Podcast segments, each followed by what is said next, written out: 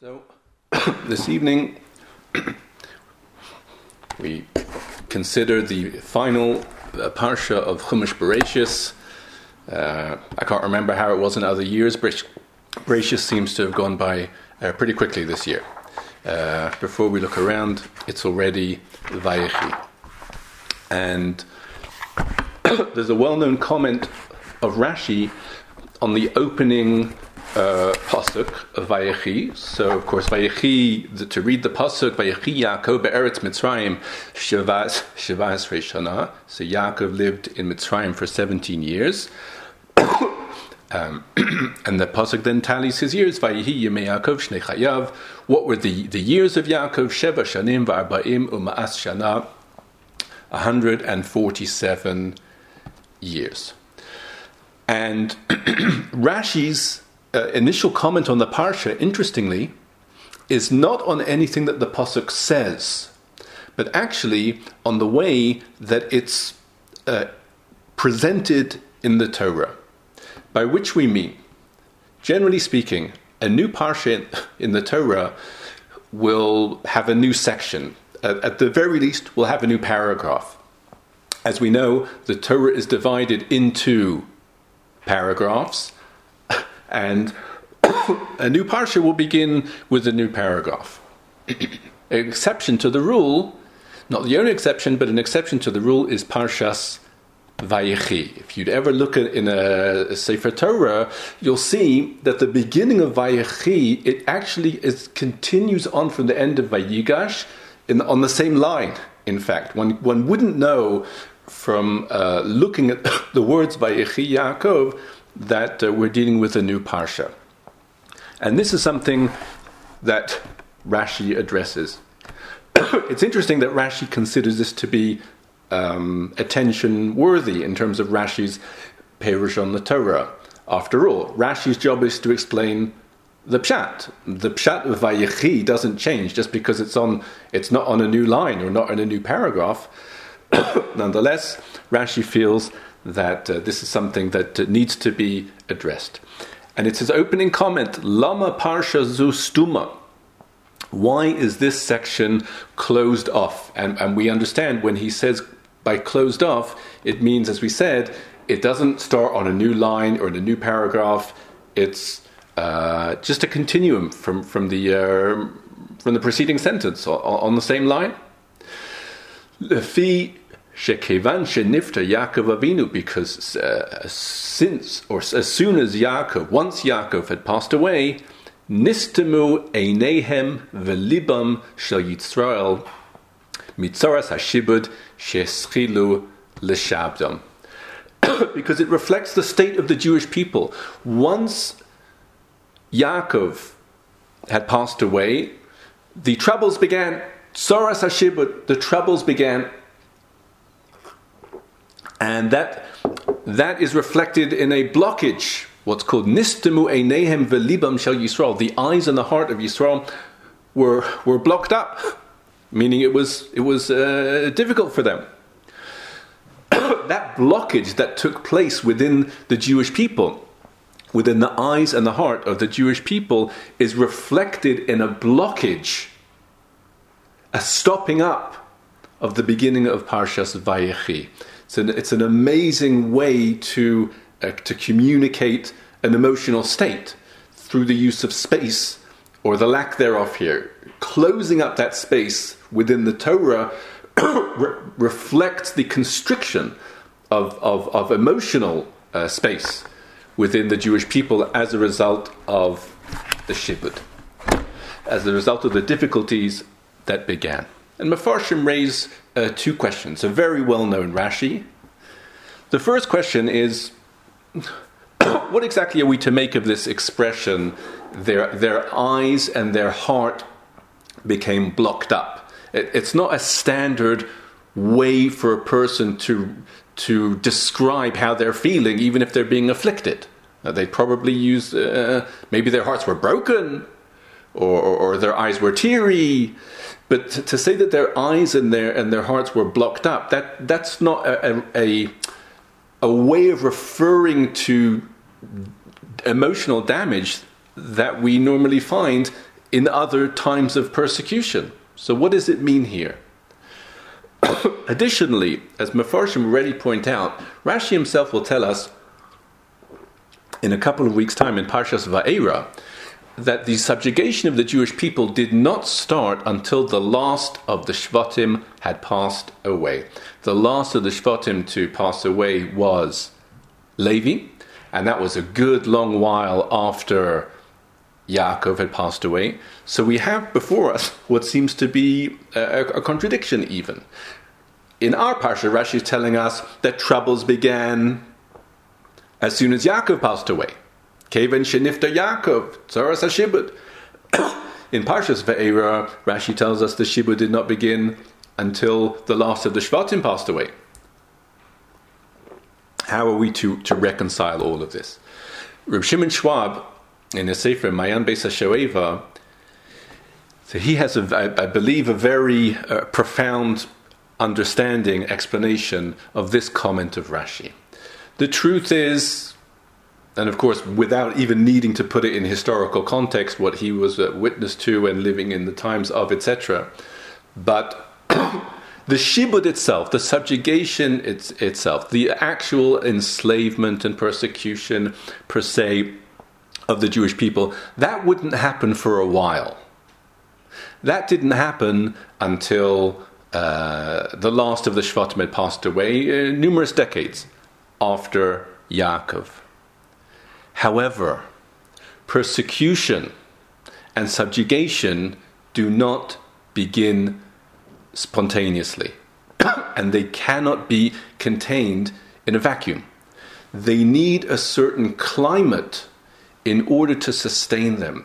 They're brought on by certain attitudes, by certain feelings, which take root and then fester and develop until things that might have been unthinkable years prior all of a sudden are, are commonplace and, and uh, almost to be expected.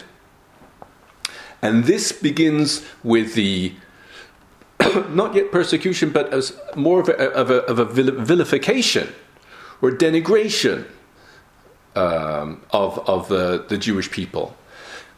And enough of that, as we know, I mean, we're talking about it countless times in history, we're describing the same thing. It begins with a portrayal. That's why words are so important. We always say, V'olosa tikpatz piha, iniquity should close its mouth, because iniquity begins with a mouth. it begins by, by, by, by what you say about the Jewish people, that is a, a, direct line to what is then allowed to happen to the Jewish people. And that takes time. That climate was already beginning with the passing of Yaakov. And in fact, Rashi is very precise because, in his terminology because in Parshas Va'era, he says that the Shibud did not begin, the subjugation didn't begin until the last of the, the Shvatim passed away. In our parsha, Rashi doesn't talk about the beginning of the subjugation, not the beginning of the shibud. He talks about soras hashibud, the difficulties of the subjugation, the sorrows that begin, that usher it in, so to speak. It was a new era. After Yaakov passed away, it was a new era. And because it was a new era, it certainly deserves to be a new parsha. It's literally a new chapter in the history and experiences of the Jewish people. It's not the same as when Yaakov uh, was alive. It's a new, it's a new, it's a new order. However, the chapter isn't on a new line. The new parsha is not in a new line, indicating what? That you can't tell. You can't tell that a new chapter has begun. What does that represent? It represents, says Reb Schwab, the Jewish people's unwillingness to recognize that things were changing. They wanted to keep life, even post the passing of Yaakov, exactly the same as it was when he was alive. It's still a continuation of Vayigash. what are they to make of all of the warning signs? What are they t- to make of all of the places they can no longer go, things that are being said about them, accusations that are being hurled and and and uh, offenses that are allowed to be to, to, to let go. What are they, they to make of all that? Doesn't that signal a new chapter?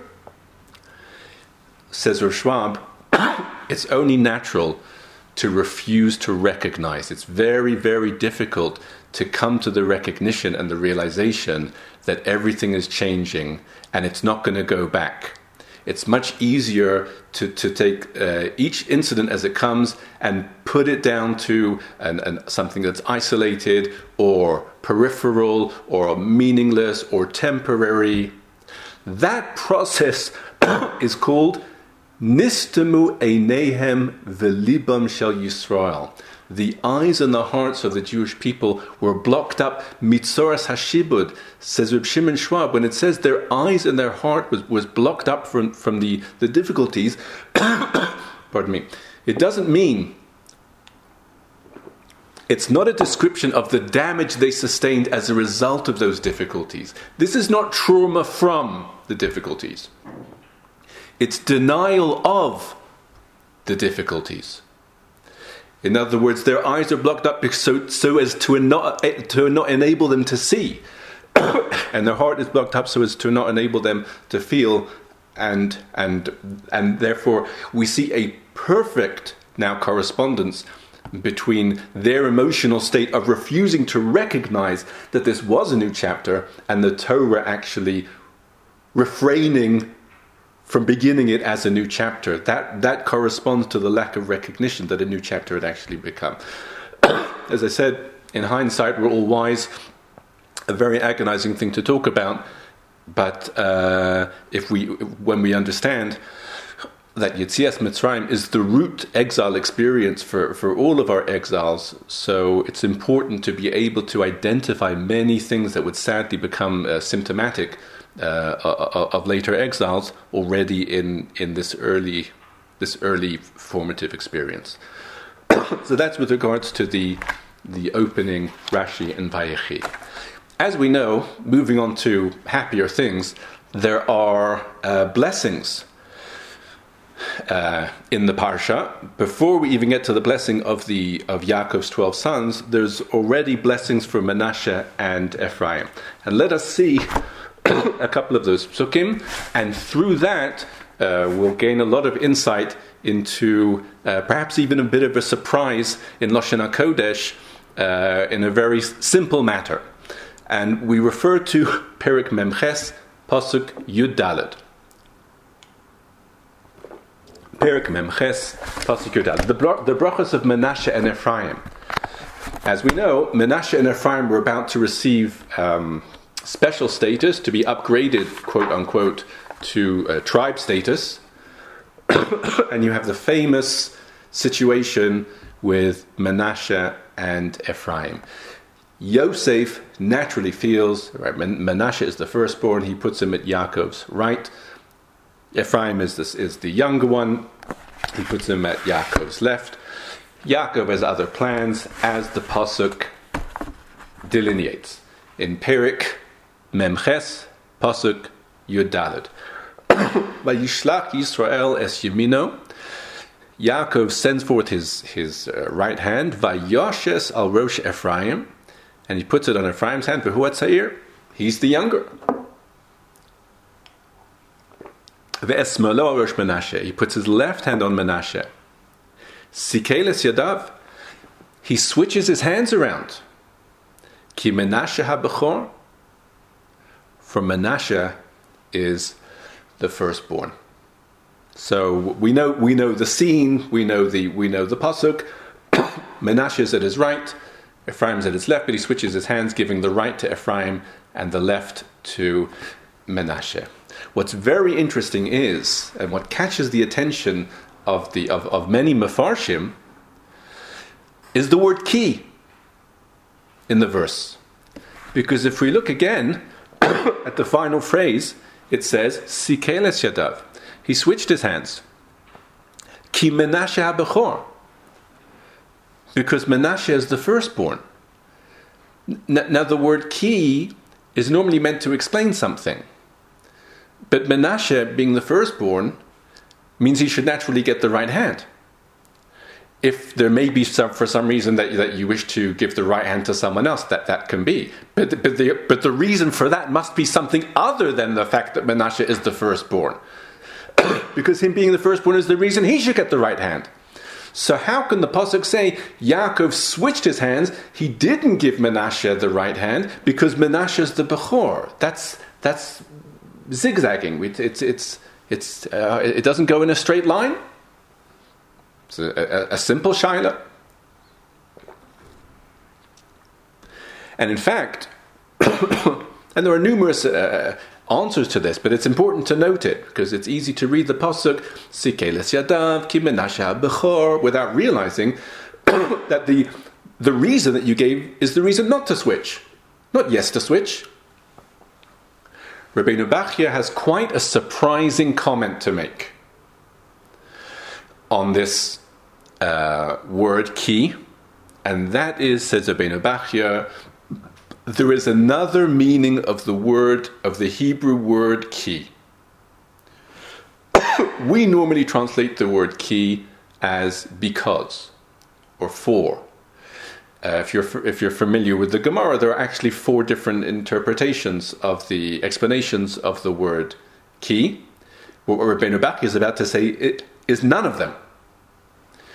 He cites a tradition that one of the explanations of the word ki is af al pi. Ki is can mean sometimes because, generally means because, it could mean when, it could mean if, and sometimes it could be even though. Even though. Ki equals afal. In our pasuk, when, the, when it's, and here's an example, when it says, Yaakov switched his hands, ki menash, ki menashe ha it's to be translated as he switched his hands, af al pi she menashe ha Even though Menashe is the Bechor and should get the right, no, Yaakov switched his hands. And indeed, says Rabbeinu Bachya, moving from the Chumash to the Siddur, this is the meaning of what we say in the Shemona Esrei. Salach lanu avinu. We ask Hashem for forgiveness. Why should He forgive us? Ki chatanu. Because we sinned. Now, you know, th- there's room to say that, that one perhaps should look for a, a backup reason from being forgiven, just in case this one doesn't work, because as reasons go, it's, it's, it's not very convincing. Please forgive us. Why should, I, why should Hashem says, why should I forgive you? Because we've sinned. And, I mean, is there anything else you want to say, or, or is, it, is it all self explanatory?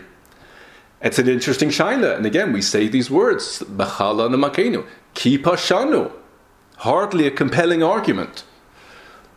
and that's why Rabbeinu Bachya says the same is true. Uh, what we just said now in the nusach of the tefillah. Slach lana avinu kichatanu means forgive us even though we've sinned. Afa pisha chatanu, just like ki menashe habechor. And mechal lana makenu kifashanu. Afal pi, even though nevertheless please forgive us. So it's amazing. you start with the Parshanut discussion in the weekly uh, Torah reading, and before you look around, you're in your Siddur, you're in the Shemona Esrei, and it sheds a light on that as well. Now, the truth is that this tradition, that the word ki, the Hebrew word ki, can mean afalpi, even though it precedes Rabbeinu Bachya, it's actually to be found in a couple of places in the writings of the Ibn Ezra. Ibn Ezra is accepting and endorsing of this approach. Where do we find this? in Tehillim. Ibn Ezra in his commentary on Tehillim, it's a pasuk that we say in Slichos. Laman Shimcha Hashem, v'solachta lavernenu, forgive our sin, kiravhu, because it's great. And, and as we can appreciate, you have exactly the same issue. Please forgive our sin. Why should I forgive it? Because it's great. Great meaning big. So, so again, but, but, but, but where does the forgiveness come from? Says the Ibn Ezra, citing a rabbi called Rab, Rabbi Marinus. that the meaning is V'salachta la'avoni, please forgive my sin. Ki rafu, eve, though it is great, though it is great. and, and in other words, even though. Afal pi. Here already we see the Ibn Ezra uh, accept, uh, qu- quoting and endorsing the understanding that ki can mean um, afal pi, forgive our sin even though it is great, nevertheless forgive. and just the final source of, of the Ibn Ezra in Chumash Shemos, where Moshe pleads on behalf of the Jewish people. And I think we, we already get the feel of how the question will go. Because he says to Hashem, Hashem, it's the laning for, for Tanis Tzibur, Hashem, if I found favor in your eyes, please, may Hashem walk in our midst. Ki am Because they're a stiff necked people.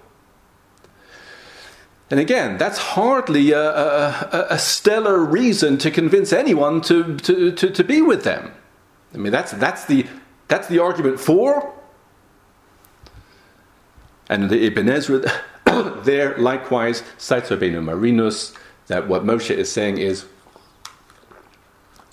Hashem Please walk amongst us. Ki even though I'm kashe orefu, though we are a stiff necked people, nevertheless, don't desert us and, and walk amongst us.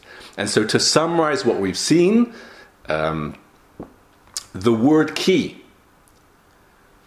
in a number of contexts, we see expresses what uh, many Mefarshim see to be a, a, an understanding of the word as afalpi, whether it's e- even though Menashe was the Bechor, even though we've sinned, even though we're stiff necked, and so on and so forth.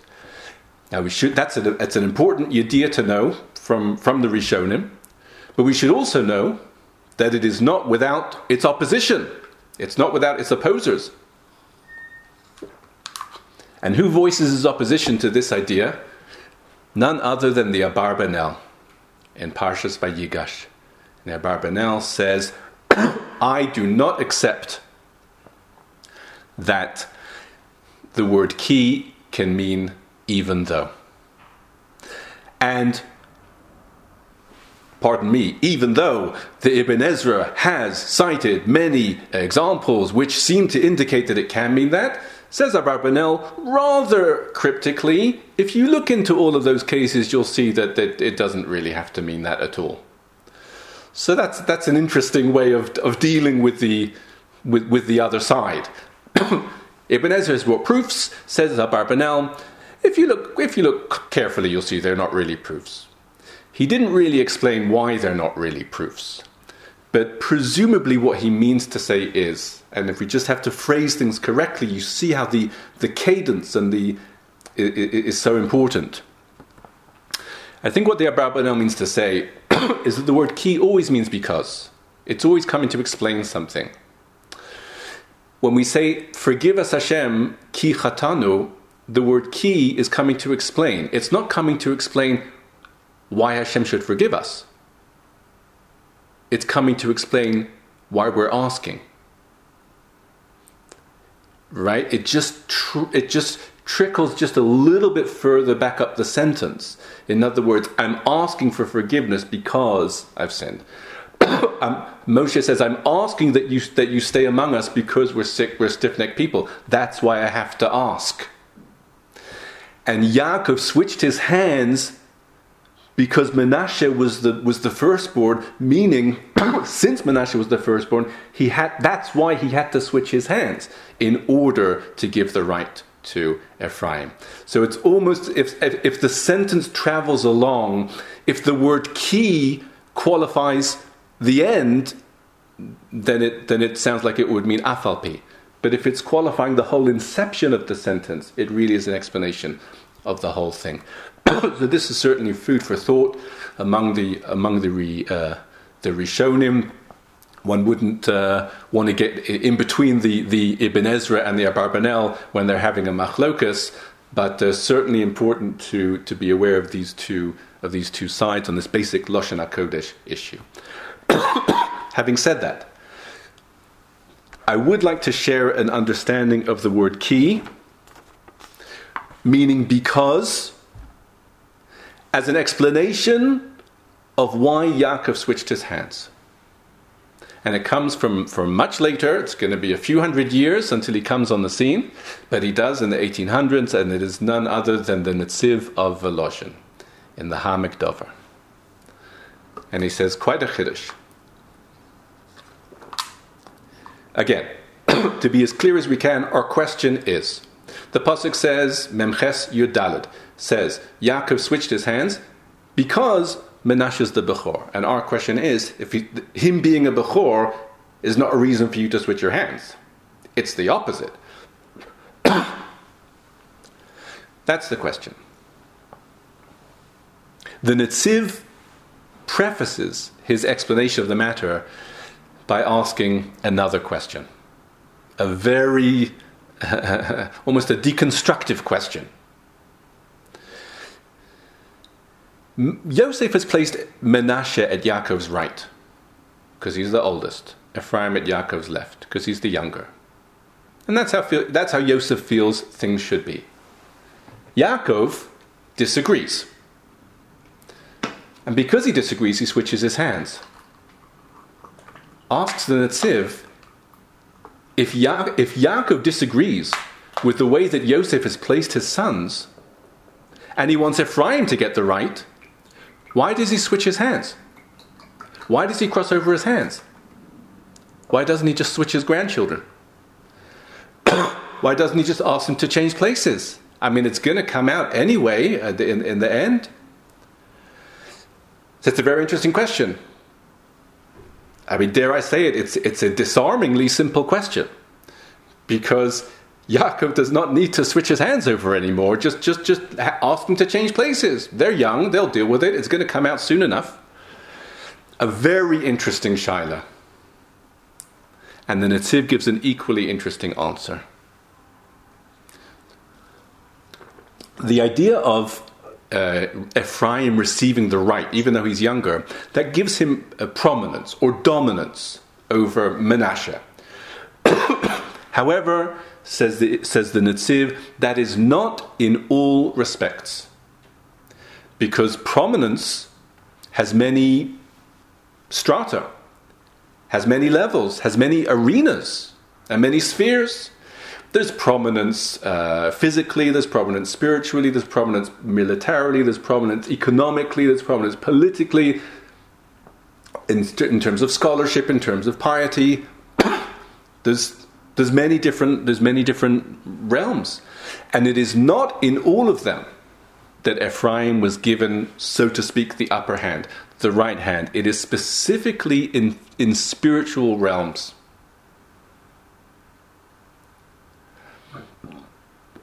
And thus we find, for example, that, if, that Yehoshua will come with him and Yehoshua receives the Torah from Moshe, etc.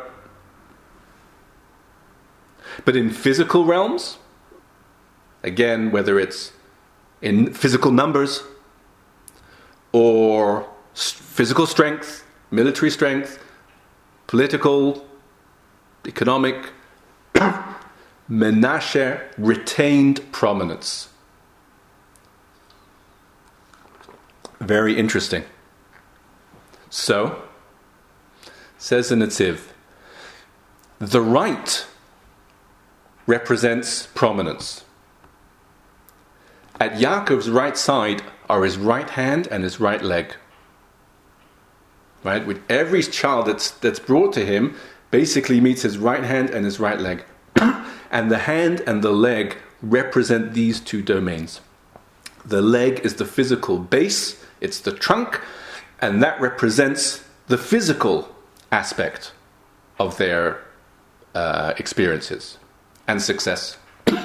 the hand, right, which is more a tool that expresses wisdom, and that expre- and that repre- represents the the higher aspects, the more spiritual aspects. And now says in Netziv, you understand. Yaakov doesn't want his, ch- his grandchildren to switch places in a certain respect, they are exactly where they need to be. Because Menashe is at his right side. Menashe should be at his right side. Because Menashe should be at his right leg. Because in terms of what the leg represents, right, the trunk, the base, the, the, the, the material base, Menashe gets the right. And Ephraim should be at the left, because in terms of the left leg, he should be there. It's only with regards to these other elements, these higher aspects of, uh, spirit, of spiritual prosperity and success, that's where Ephraim will get the edge on Menashe. So what does Yaakov do? He keeps them exactly where they are and crosses his hands over. And that means that ultimately, Menashe, who got the right? Did Menashe get the right or did Ephraim get the right? The answer is yes. They both did. but it depends what? Menashe got the right leg and the left hand. Ephraim got the left leg and the right hand. It's that blend that's exactly where Yaakov wants them to be. And with this in mind, says the Netziv, you now understand why the verse concludes, again, the words with which we started, Sikeles Yadav. Yaakov switched his hands. Ki Menashe ha because Menashe is the Bechor. says the Netziv, the word ki is, is coming to explain. It's coming to explain why it is that Yaakov switched his hands and not switched his grandchildren around. You know what the answer is? Because Menashe is still the Bechor. And therefore he's at the right side. He should stay at the right side in terms of the aspect of the right that he should get as the Bechor. So it's incredible to see how, how uh, his understanding of the whole Menashe Ephraim situation, it's much, it's more, it's more complex. And, and, and when it's all, and after all that complexity, the Pasuk then reads in a straight line. He switched his hands. Because Menashe is the Bechor. That's why he switched his hands and didn't switch anything else.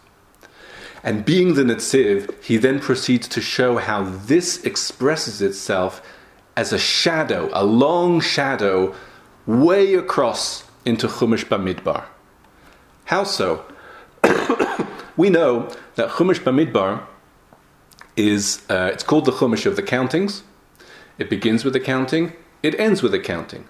Right? You have in Parshas Bamidbar, the very first Parsha, as we're, en- as we're entering the, the Midbar, and then just as we're about to enter Eretz Yisrael, at the end, in Parshas Pinchas, accounting again. And all the tribes are counted in both times, and they're counted in the same order. With one glitch, with one aberration, and that is the order of Ephraim and Manasseh. the order of who, which of them is counted first shifts from the first count to the second count 40 years later. How does it go? In Parshas Bamidbar, Ephraim is counted first. All the other Shvatim are exactly the same. Within Ephraim and Menashe, Ephraim is counted first. At the end of the Chumash, Parshas Pinchas, Menashe is first. Who can account for the shift, for the reversal between these two tribes of, of, of, Parsha, of, of uh, Shevet Yosef. Says Netziv, if you've been following what I've been saying, you'll understand why. The difference between the two countings in Chumash Bamidbar, the one at the beginning and the one at the end, is that the one at the beginning is formatting the, the, the Jewish people as they're about to enter into what we could call wilderness mode. they're about to build the Mishkan, they're about to, to, to encamp around the Mishkan, to enter into that very spiritual zone. By contrast, 40 years later, they're about to enter the relatively more physical setting of the land of Israel.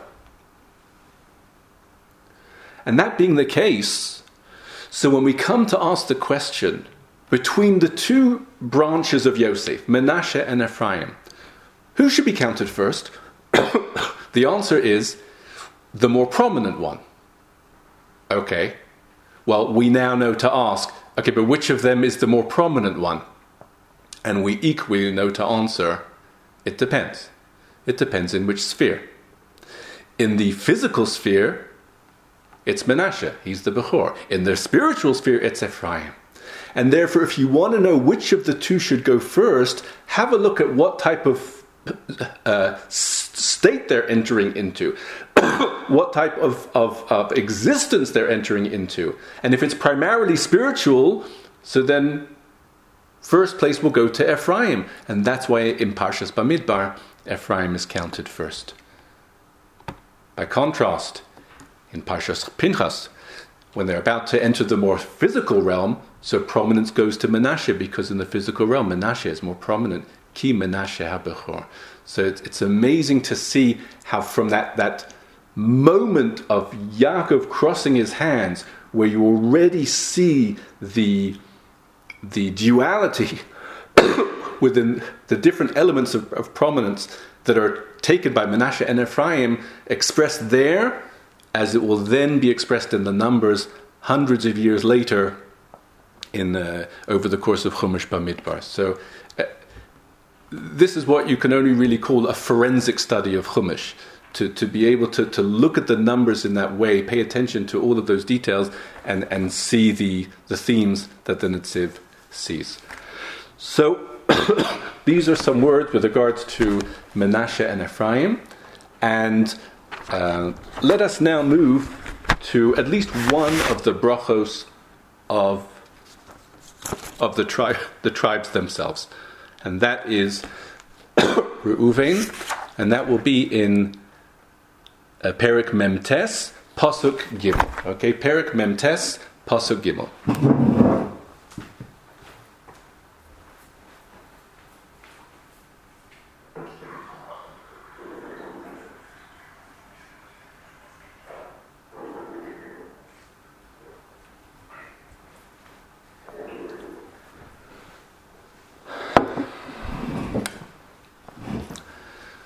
Uh, Reuven. Okay, so the pasuk reads.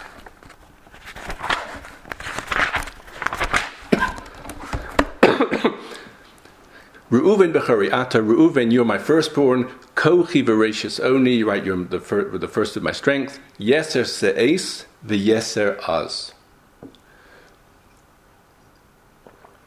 Now, Onkelos translates yeser se'es and yeser az as these are things that Reuven should have had. He should have had Yeser Se'es. He should have been foremost in the area of Se'es, elevation, spirituality. In other words, Reuven, as the firstborn, should have also performed the Avoda, Yeser Se'es. And Yeser Az, foremost in strength, he also should have been the king. Wow. Those are Onkelos' words. You should have taken tlasa chulakim, three chalakim, three portions. Becherusa, the first, the firstborn, kuhunasa, the priesthood, Umalchusa, and royalty. That's Bechari Ata, Yeser Se'es, and Yeser Az are all things that, that Reuven would have had or could have had, but he lost them. And why did he lose them? So the next pasuk says, Pachas kamayim altosar. Whatever those words mean, they're the explanation of how he's lost everything. They're a description of how he lost everything. Pachas means impetuous. Kamaim is water, as water, and altosar, you will no longer have that advantage. You'll no longer have that uh, ad- additional prestige in any of those areas. Interestingly, the question is the word kamayim, is it connected to the word pachas that comes before it? Or is it connected to the word altosar that comes after it. On this matter, which is a very interesting Parshanut matter, opinion is divided.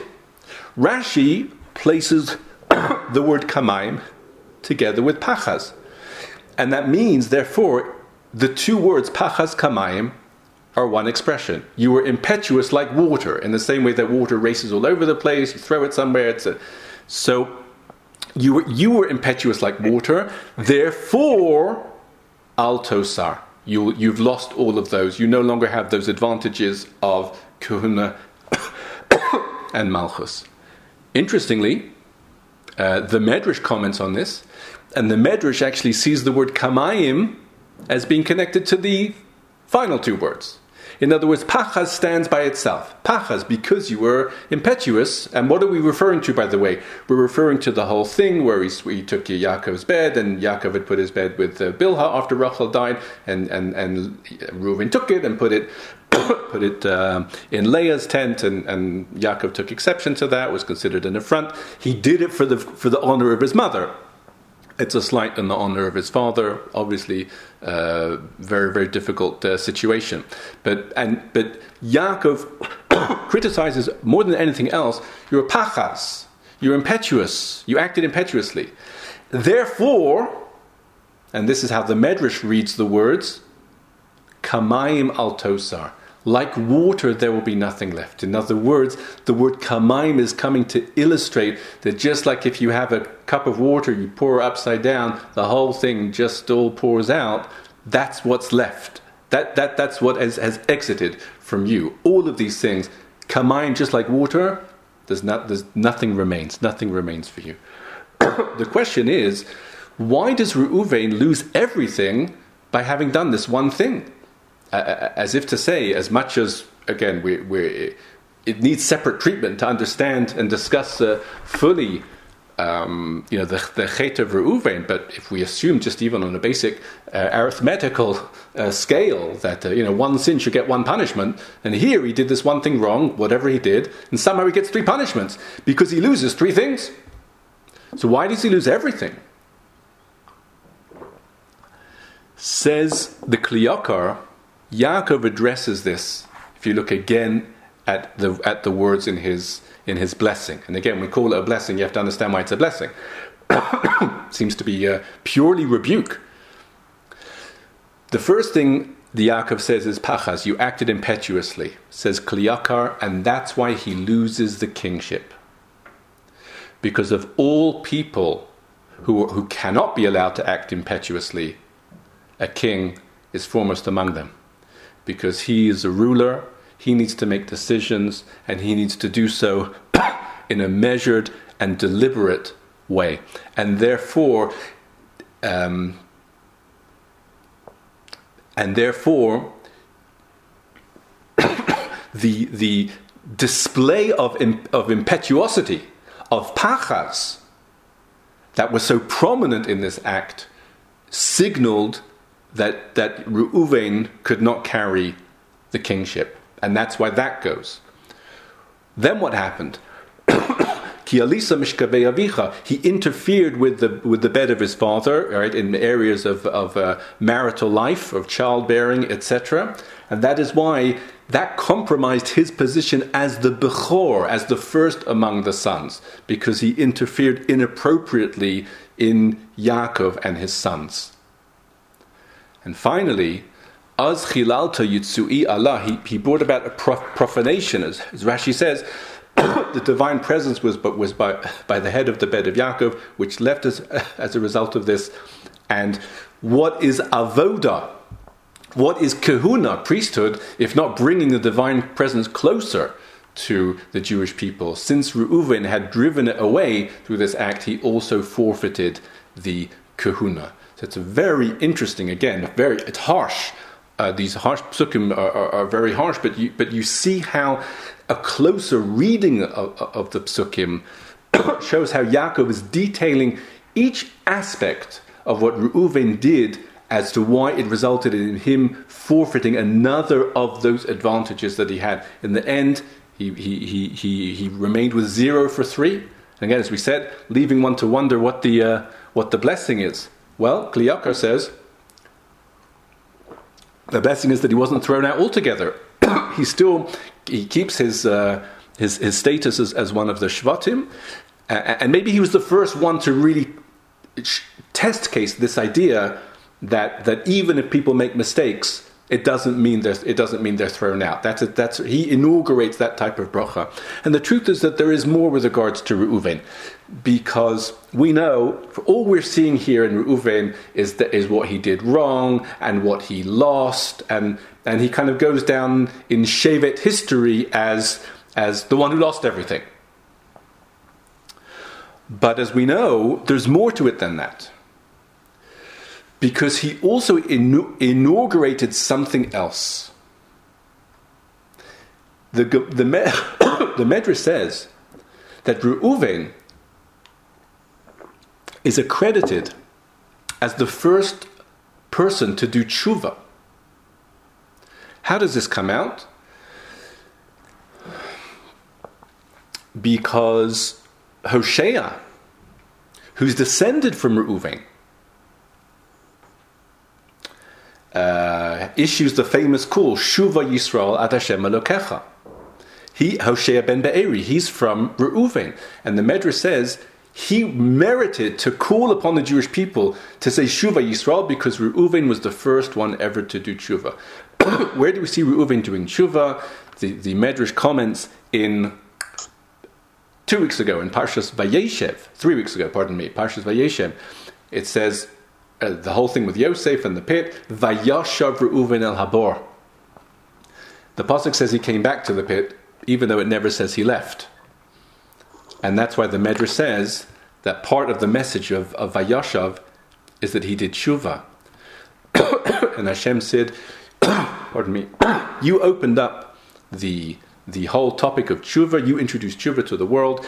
Your descendant will call upon the Jewish people. He'll be the one to say, Shuva Yisrael. So that's it's it's also important. That's some it's another thing that Reuven should be remembered for as heralding in to the Jewish people.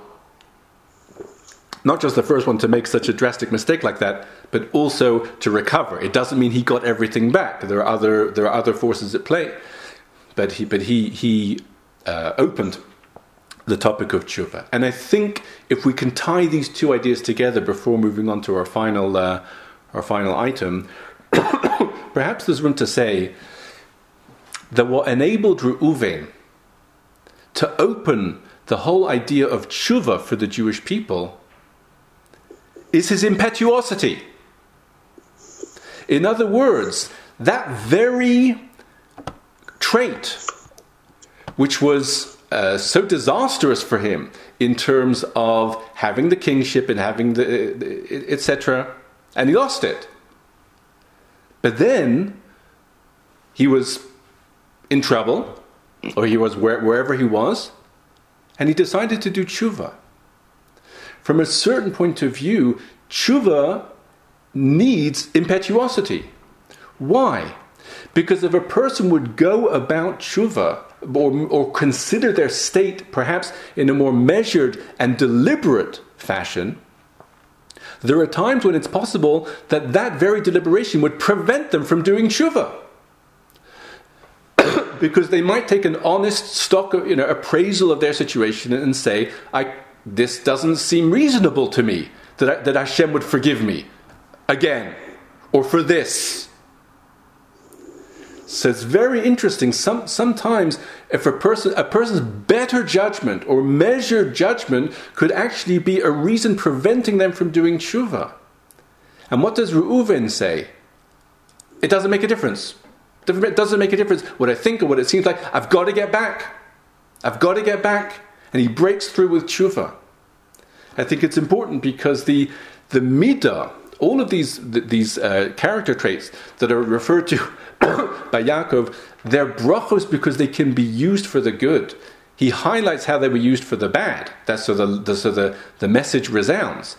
But they're brachos because they're, they're, they're traits that can be used for the good. And uh, I think many people reach a stage or, or, or sometimes are in situations where their frumkeit gets the better of them because they realize just, if they've re- made a terrible mistake or done something really that they, that they shouldn't have done, and and a, a certain part of them, the more measured part says, "I don't see how Hashem would forgive me for this," and Reuven says, You've got to be impetuous. you've got to be like water." I suffered from it when I did the wrong thing, but if you want to do tshuva, that's the way forward. Just come back, just throw yourself uh, at Hashem's mercy and say, I can't explain this. Against my better, against my more measured judgment, this is probably impossible. I'm, I'm going to do it anyway. Take me back, and that's that's Reuven's message. That's his pachas kamayim message of tshuva. Just a final um, discussion here, and that is after the death of Yaakov.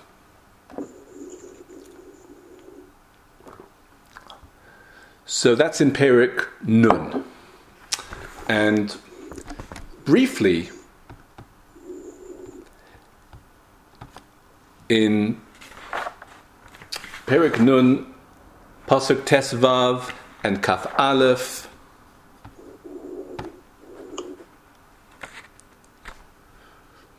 that is to say, Tesvav 2 Kaf Aleph. So we see, just to read the psukim briefly, Yosef they saw right, their father had died and they were afraid. They're afraid of repercussions. Yosef, he's going to do something, he's going to get us back. so much so that they actually fabricated a message from Yaakov, from the grave, saying that Yaakov said, don't harm them and don't, don't try and get back at them. And and that was their message to Yosef. And what does Yosef say to them? Pasuk Yud Tes. Vayomer alehem Yosef, al tira'u. Don't be afraid. Am I instead of God that I, that I, that I would punish you? And look, you intended it to be for the bad, selling me down here. Elokim, Hashem actually worked it out for the good. Look, I'm, on, I'm you know on top of the world, and, and I'm able to help everyone. To be able to to uh, sustain everyone. Don't worry. Don't worry. So, if we would summarize the end of Vayechi, we would be forgiven for saying that it's basically a case of, you know, all's well that ends well. In other words, the brothers are afraid. Yosef says, No need to be afraid. You, you thought it for the bad, but look, it all worked out for the good, and he's and he's appeasing them and he's he's comforting them and and and and and, and, and in the end, everything was resolved and everything worked out. And yet, we still have a Masorah that there is a concept called Asara Haruge Malchus. Many generations later, there were ten righteous people. We know many among them, Rabbi Akiva and others. and it was understood that their martyrdom is as a result of the sin of selling Yosef. And Mefarshim ask a simple question. Namely, I, th- I, I thought they made it up with Yosef. I thought it was all, it was all resolved. It was all worked out. So, so why is there still unfinished business? Why is there still this lingering uh, iniquity that needs to be expiated through, through, through Haruge Malchus? Yosef said everything's fine. and two classic answers to this question, to this very uh, important question. And the answers themselves are important, uh, as, as, they, as they need not be introduced as. The Chida, Rabbi Yosef Chaim David Azulai, says, maybe Yosef forgave them. But every sin ben Adam lachavero is also, in its own way, a sin ben Adam lamakam. every sin ben Adam lachavero is uh, uh any offense between man and man, but it's also between between man and Hashem. And this offense was worse, so to speak, than a normal offense between Ben Adam Lamakam. Why? Because it maintained an element of Chilul Hashem. It contained an element of Chilul Hashem. How so? This is the totality of the Jewish people. These 12 brothers, they, they are, you know, with their family. And as it became known that 10 of them had sold one of them as a slave, And, and, and, and the broader uh, Egyptian society became aware of this. That's a chil Hashem. Jews acting that way against, against, against their brother. Says the Chida, they apologized to Yosef. And Yosef made it up with them. But Yosef is only able to forgive the element of their sin which has ben Adam Lachaviru. But the element of Chil Hashem doesn't go away so easily, especially not on such a, a, a seminal scale and such a, such a, a formational scale. and that was something that yet needed to be expiated later on in history. And that is that again, all these as with the beginning of the year, also as the end of the year, a lot of these reminders that this is from so long ago. It's from the Chumash, from Parshas Bereshis, but these are these are, are, are ever present concerns. As, as, as Jews need to, to be aware of, of not only the importance of treating each other correctly, but there isn't anything anymore which isn't instantly known to whoever cares to know about it, and it, it, it can give another dimension to all of these things which doesn't go away so easily. Ramosha Feinstein and his words really need to be to be pondered, I believe. And with this, we'll conclude because there was a certain uh, machlokas. Dine Torah used to happen to uh, to, to Moshe. He himself suffered quite a deal, quite a good deal. He's meant to be the judge, but sometimes if the if the uh, the, the the party that was had to pay was not so happy with it, he took it out on Moshe. I mean, that's the. Um, um, but either way, there was two two people. They came and there was a machlokas. It was an acrimonious thing. It was a real machlokas. And then finally, they, they all worked it out and they resolved. And Ramosha says to the offended party, Tell him that you're mochel. Tell him, right? Tell, okay, it's, it's done, it's done, tell him that you're mochel. and and so, so this person said, uh, You know, it's fine. It's fine. It's all good. And Ramosha said, I didn't tell you to tell him that it's good. I told you to tell him that you forgive him. So he said, I said it's all good. Moshe said it's not the same. And he, and he, he pointed to our Parsha. Because actually the brothers are, they're kind of asking forgiveness to Yosef. Sana right? Please, you know, forgive us. and what did Yosef say? Don't worry. You th- it, it all worked out for the best. Everything's okay. He said everything except for you hurt me and I forgive you. And that went unaddressed, even within the realm of Ben Adam Lachaveru. It's a big chiddush. But Ramosha meant it lamaisa. He said it. He told them to do it. And, and really what he's saying is, again, lahavdil, we're not coming to comment on Yosef, but it's possible sometimes when, when a person's been offended and, and they, they refrain from forgiving the other person, for, from forgiving them. And and eh, when they reassure them everything's fine, it's to gloss over and, and, and remove them from, from, from before them so that they don't have to forgive them. and that's where, that's where Moshe says if you want to comfort them, very nice. If you want to appease them, none, none of that is a substitute for, for saying that I was offended and I was upset and I forgive you. And, and, and at the core, it's been done. And he's and Moshe said that's why we needed our Asara Haruge Malchus. Mechila was never given. So uh, appropriate to to end. Certainly, as we you know about to, to head into not, not such a not such a, a, a bright day for us uh, with these important messages, both ben Adam Lamakom of uh, Kiddush Hashem and Chil Hashem, ben Adam Lachaveiro, to be sure everything as it should be. Mitz Hashem, we should all hear Besuras Tovas, Lechlal, Ulefrat. Bikarov. I wish you all a good evening and a good week ahead. All the very best.